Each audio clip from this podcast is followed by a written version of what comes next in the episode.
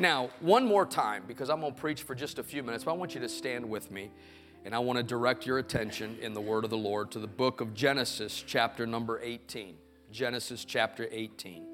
And allow me just to give you a little insight into perhaps how the Lord would allow us to close out this service today. We'll follow the leading of the Spirit. But at the close of my message, I'm going to have the privilege of bringing these two families to the front of this sanctuary and dedicating Hazel and Walker to the Lord.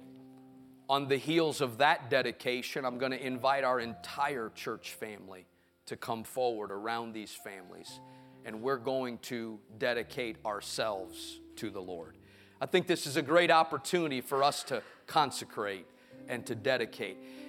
How many of you know the enemy wants to fight against families and will fight against families? But strong churches are built upon strong families. Amen. And so I feel it's very, very important what I preach today and how it is received by all of us. Now, I'm going to make some presumptions today. I know that's maybe a scary thing to do at times, but I need to. I need to make some presumptions when I preach on the family.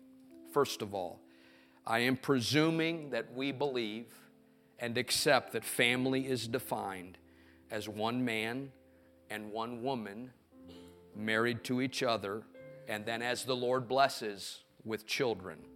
That's my presumption, because that's what the Bible teaches. Secondly, I am presuming today that there are no experts when it comes to families. Look at someone and say, Whew, I'm, I'm glad he said that. There are no experts when it comes to families, just those with experience. Thirdly, we need to learn to lean into the Word of God when it comes to raising a family. Not elevating human reasoning above that, not elevating expertise of somebody else above God's design, but we must lean into the Word of God when it comes to families. And then, fourthly, my presumption is that every one of us will have open hearts today to learn more. Amen. Don't be defensive today. Look at someone and say, just, just relax. Don't be defensive. You say, Pastor, why do you say that? Everybody, look right up here. I've pastored for a few years now. There are few things that get as personal as when you start talking about people's families. Oh, yeah. See, some of you are waiting for it to get anointed. It's anointed right now. You start preaching and talking and teaching about families, and it gets real personal. So, my presumption is that today all of us will be open in our hearts to learn more, not be defensive, not live with the spirit of resignation. If you're here and you say, I've already raised my family and my kids didn't turn out well and they're not serving the Lord, don't get a spirit of resignation today. Don't throw your hands up and say it's over. When, if there's breath in their body, God can still work. God can still work. God can still work. Amen. So let's go to Genesis chapter 18. Genesis 18 verse number 19. The Lord is speaking concerning this man, Abraham. And here's what this one verse says For I have known him in order that he may command his children and his household after him, that they keep the way of the Lord, to do righteousness and justice that the Lord may bring to Abraham what he has spoken to him. The New Living Translation of that same verse declares it like this I have singled him out so that he will direct his sons and their families to keep the way of the Lord by doing what is right and just then, everybody say then. Then I will do for Abraham all that I have promised. It's amazing to me that God chooses me and God chooses you to impact other people. He does not just choose us to give us a big head, He chooses us to impact other people. It's amazing to me that the direction that He desires me to take or you to teach is to keep the way of the Lord by doing what is right and just.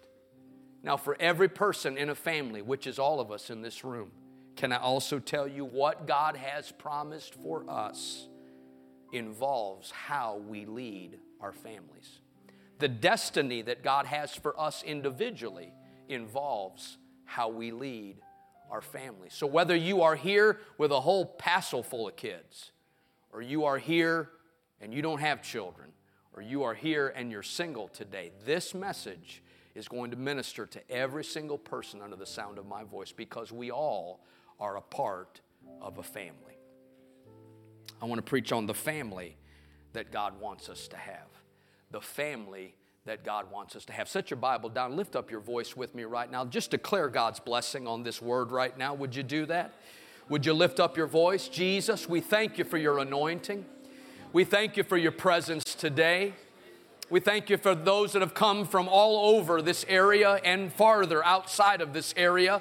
And I believe you brought us together for such a time as this right now to minister to one another, to be ministered to by the Word of God. I pray in the next few precious moments that you will equip us to have the family that you want us to have, Lord, that you designed for us to have, that you intended for us to have. And for that, we're going to thank you. We're going to give you praise in Jesus' name. Amen. And everyone said, Amen. Amen. Amen. God bless you. You may be seated. Thank you for standing. Thank you for following along in your Bible this morning.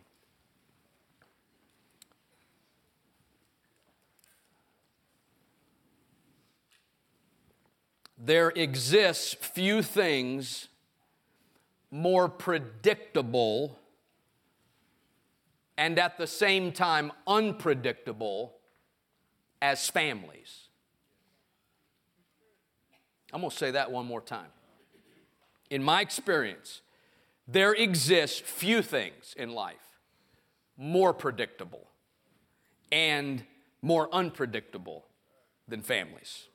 Now, I don't expect us to jump over chairs and run aisles on that. You don't even know where I'm going yet.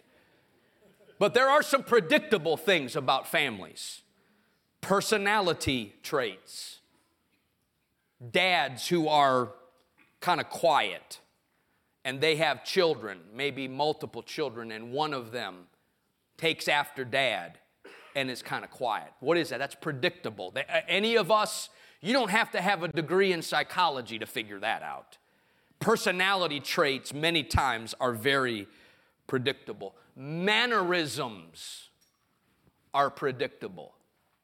Everybody say mannerisms. How many of you parents have ever been talking to your children, some of them grown children now, and they say something and they move their hand a certain way or their lip goes up a certain way?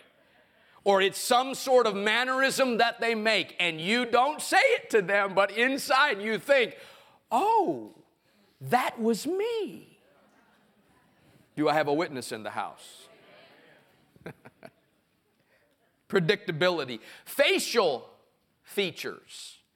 What do we do when we walk into the hospital room when we're visiting the baby and the mom and dad right after the baby is born? We walk in, and whether we know what we're talking about or not, we say things like, Oh, he's got your nose. I love it when moms and dads, and I know I did this too, when moms and dads said, From here up, he's his dad. But from here down, he's his mom. I don't even know how to calculate that. I don't even know how to get my brain around that. There's things that are predictable, facial features. These are details that are governed by heredity, and they're very predictable. And then there's a lot of unpredictability in families. Family gatherings where the black sheep is present. Most of the time, the black sheep self identifies as the black sheep. You never know what they're going to do. You never know what they're going to say. You get done with the holidays and you walk out and you go, Thank God it was civil this year. You never know. It's, it's unpredictable. Maybe a response or a decision that is seemingly out of nowhere in a family. It can happen and it does happen because families are unpredictable as well. Unpredictability, whereas predictability is governed by heredity, unpredictability is characteristics governed by the human will. As long as there is a human will, there will be the tendency for unpredictability. Predictable and unpredictable. You and I go in our Bibles to the first mention of the family. It's found in just the first few pages of Scripture Adam and Eve, Cain and Abel, and then Seth after Abel was killed. There are some powerful principles that we draw from Scripture in just the example of the first family. Everyone say the first family. First of all, everybody ready? Here we go. We're going to learn some stuff today. First of all, there is a principle that jumps off the page at me, and it ought to be good news for every unmarried person that desires to be married, and it is this God brought a spouse to Adam. Testing, one, two, three. God brought a spouse to Adam. That word brought or made, one version says he fashioned a spouse for Adam. Let me make sure I'm clear today. Let me make sure for everybody that calls me pastor, you hear me loud and clear. As sure as the Bible is real and as sure as you and I are sitting here, God can still fashion a spouse for someone. God can still bring someone into your life at exactly the right time. He can take them from across the country. He can take them from across town. He can re- put you together in ways that are beyond what you could happen to go to a certain conference or happen to go to a certain job and your life intersect with the person that you will eventually spend the rest of your life with. If God did it for Adam, he can do it for you. If God did it for me, he can do it for you. God can bring a spouse at the right time. Secondly, multiplication is God's design. Genesis chapter 1 and verse 28, when the Lord makes male and female, he says, Be fruitful and multiply and fill the earth and take dominion. Multiplication is God's design. And so let me just bring it down to the micro right now, to Taylor and to Madison. Thank you for following God's design. And Heaven Walker, Jace and Lexi, thank you. Multiplication is God's design. It was something that God spoke. Thirdly, and we can't miss this today, hurt is something that must be dealt with in a family. We don't have to go to three or four books into the Bible to find this to be true. Hurt has to be dealt with in a family. And hurt will come. Oh, yeah. Disappointment will come. Trouble will come. Offense will come. Oh, not if it's a Holy Ghost filled family, not if it's a, a, Christian family, not if it's an apostolic family. I, I don't know what planet you're on, but according to the Bible, the first family had trouble. The first family had hurt. The first family had help somebody right now. Look at somebody and say, Every family has issues. Would you please tell someone that right now? Come on, turn to two or three other people and encourage them right now and says every family has issues. The first family had issues. The first family dealt with hurt. The first family dealt with trouble. Cain saw that Abel's sacrifice in Genesis 4 was respected by God and accepted by God. But he saw that his sacrifice was not received by God. It was not respected by God. So instead of handling things the wise way, the Bible says he was filled with wrath. He became very angry and his countenance fell.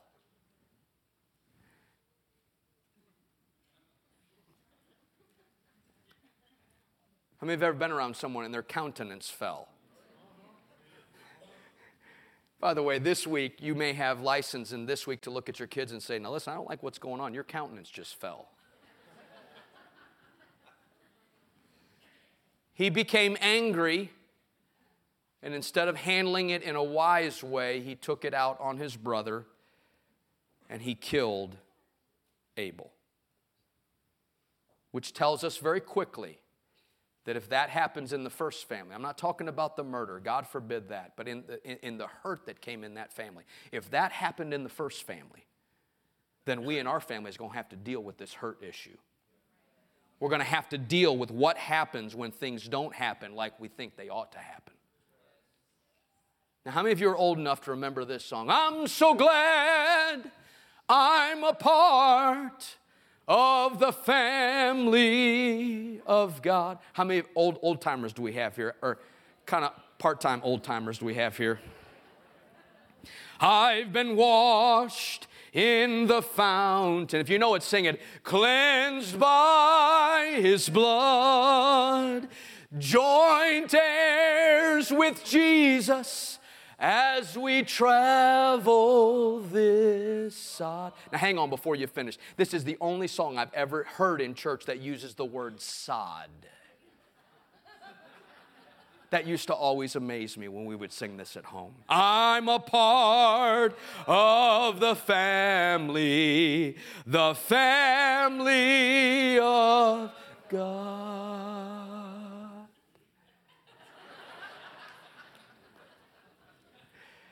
Here's what we need on Sunday morning when we talk about our families we need the truth about our families.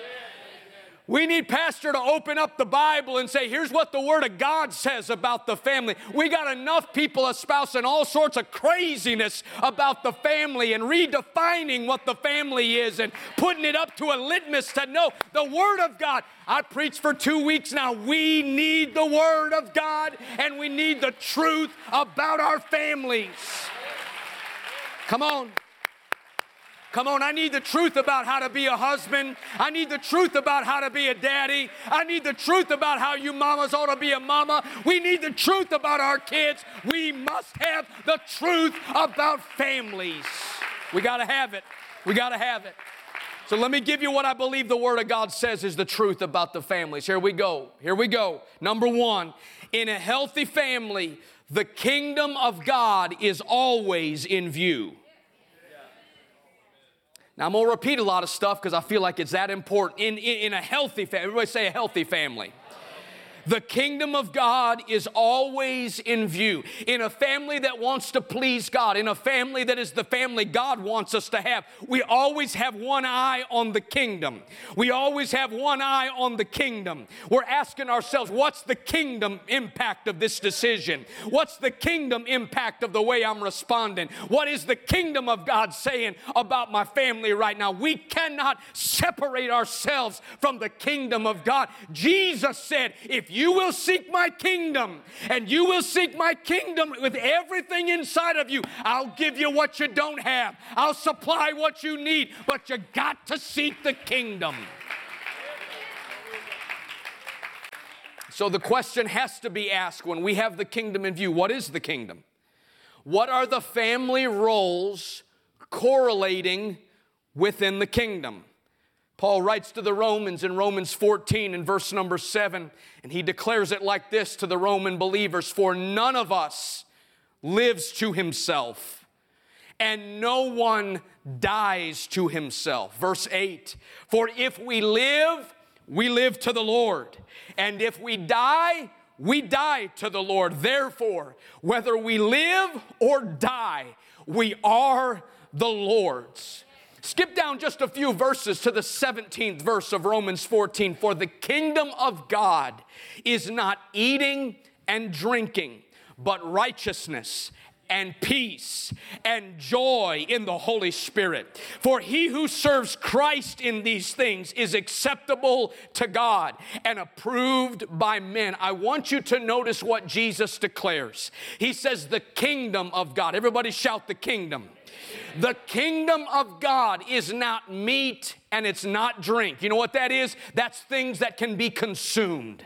That's things that are here today and gone tomorrow. But Jesus says that's not what my kingdom's all about. It is not meat and drink, but it is righteousness. That means I'm standing right before God. It is peace and it is joy in the Holy Ghost. That is the satisfaction that comes through the Holy Spirit. Let me preach to parents here right now and declare to us you want to live a kingdom life, you want to raise a kingdom family, make righteousness a number one priority in your family.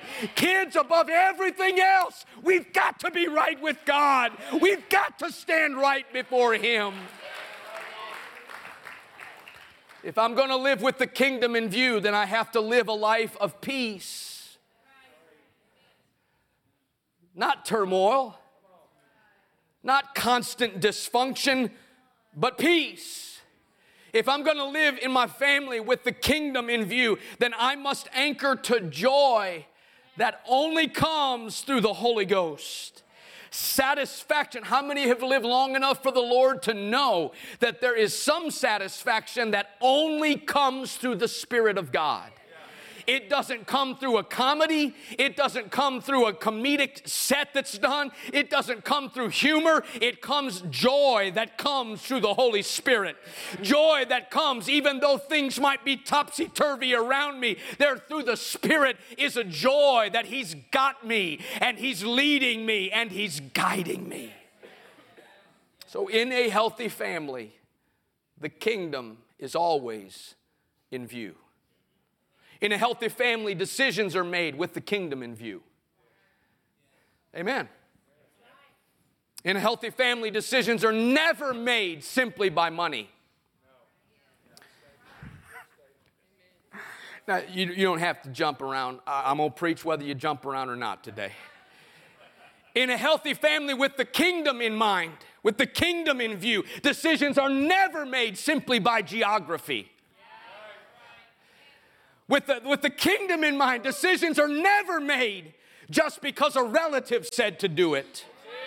And by the way, I don't have anybody in mind right now. I'm just trying to flow with what the Holy Ghost is saying right now. When I raise a family with the kingdom in mind, it's never based simply on my agenda or my prejudices or what's comfortable for me as a father or me as a. It is the kingdom of God. What is God saying about my family? What is God declaring about my children?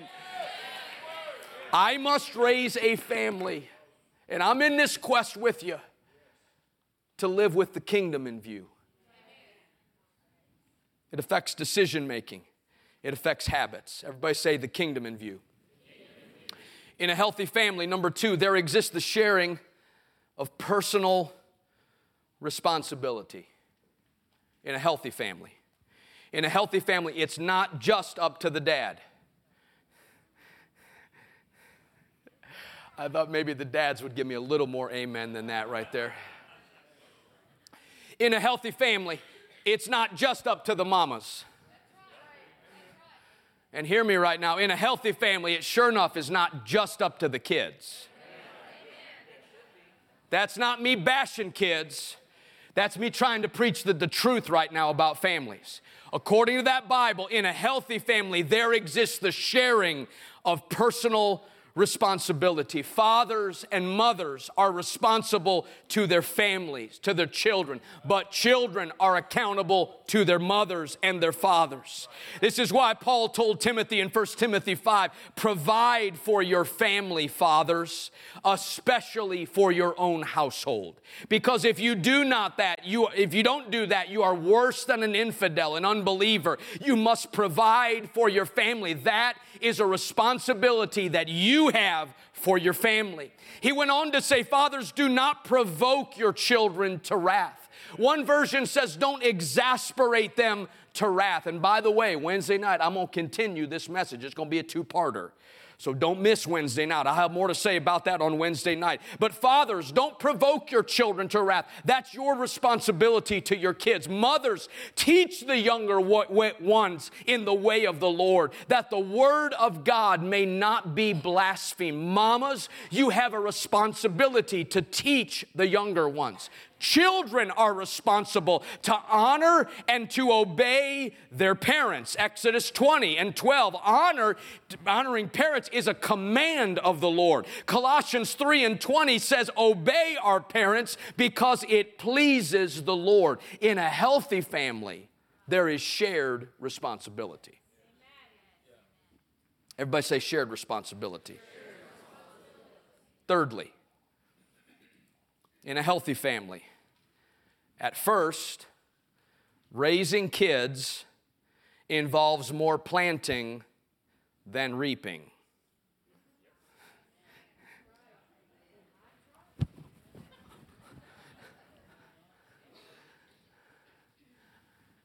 And every parent that is find, finding this to be true, would you say amen? amen? In fact, our families are the ultimate planting ground. All right, let me help us a little more. In fact, most of what we plant in our children will not be seen quickly.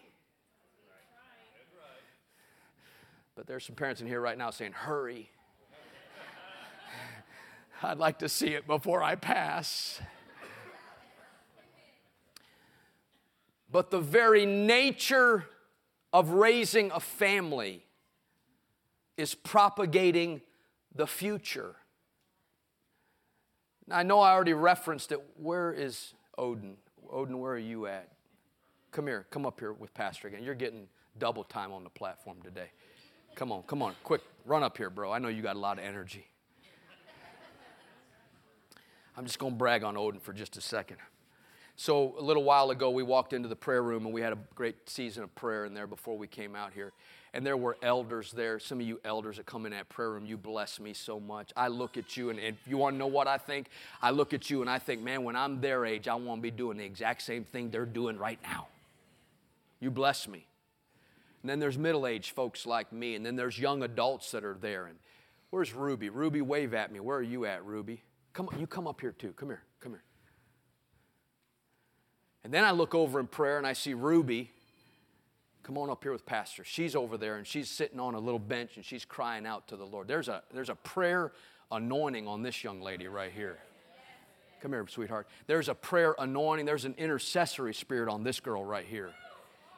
And then I look over and I see Odin, and, and he's praying. He's walking back and forth. And I love watching you pray. I wa- love watching you worship here in the service. Stay right here. Stay right here. But you know what? You know what these young folks, you know where that came from? They didn't just wake up on Sunday morning and say, I think I'll pray today. No, th- this gal right here has grandparents are showing her how to pray.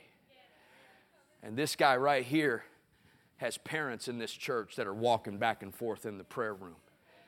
Come on, it may not show up quick. And there, there's a b- bunch of y'all I could call out and bring your kids up here. I'm not just specializing on these two, these are just a template of what's in this room right now. But, folks, here's the thing most of what we put in our kids, it may not show up quick. You may not see them walking back and forth in the prayer room, but if your children, through your dedication, see a resolve to trust God with all of their heart, if your children rise up when they're in their 20s and say, As for me and my house, we will serve the Lord just like my grandparents did, or just like my parents did, or maybe I'm carving it out for myself. Hey, we can see this happen in our children, but we got to commit to the planting process. We got to commit to the planting process. Come on, mama, keep planting good seed. Come on, Daddy, keep planting good seed. Put it in those kids, put it in those grandkids.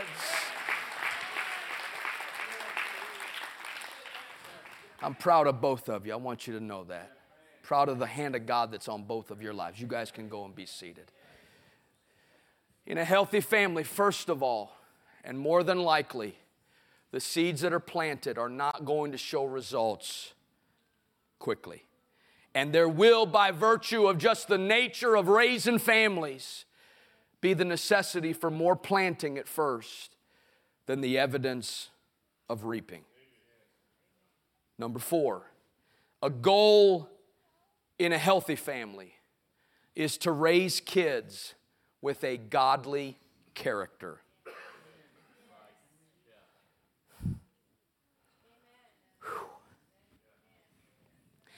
I want to speak this over every family in this church. I want you to hear me. I'm going to lean on every bit of credibility I have as a pastor. Some of you are not part of this church. You can just listen and this be nice for you. But for everybody that calls me your pastor, listen right now. Our greatest pursuit, you're not, you're not looking at someone that's a professional father. You're looking at someone that's in the battle with you. I'm raising my family just like you're raising your family. But according to that Bible, our greatest pursuit should not be elevating the skills of our kids, but rather the godly character of our kids. Listen, skills can be taught, but character is implanted by the Holy Ghost. I want to say it again skills can be taught your kid may not know how to throw a baseball and it embarrass you, Dad, but if he knows how to pray and if he knows how to respond and not lash out, if he knows how to have his spirit governed by the Holy Ghost, you ought to thank God every day of your life that that character is inside of those kids. Listen, listen, listen. In a healthy family, this is the goal of raising kids for them to have godly character. Now, I'm going to share something with you that's not going to be popular, but I need to share it anyways. Character is best grown when trouble comes. So please, please, please, mom and dad, don't, don't, don't come to this altar in a few minutes and say, God, let my daughter have godly character, but keep her from all trouble. Because more than likely, that's not going to happen. But we only develop true character when it's tested and when our kids have to choose what response to take. Everybody say godly character. Paul told the Galatians, this church whom he planted in this region of Asia, he said, My little children, for whom I labor in birth again. Unusual analogy for a man to use.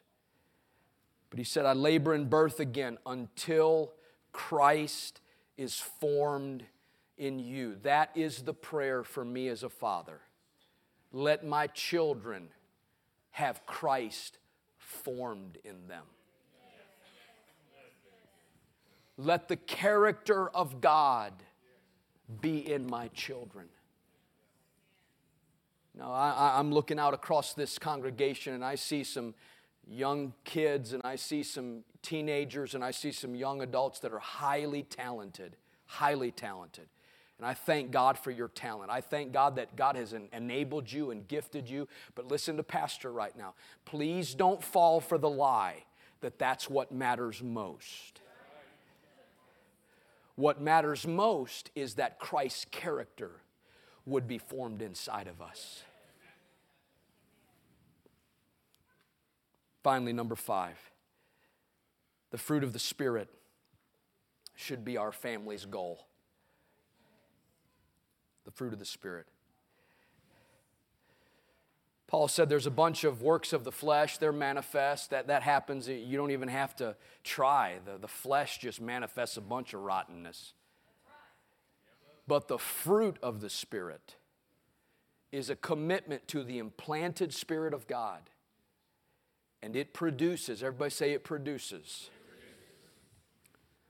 love, joy, peace, long suffering, kindness, goodness, faithfulness, gentleness, self control.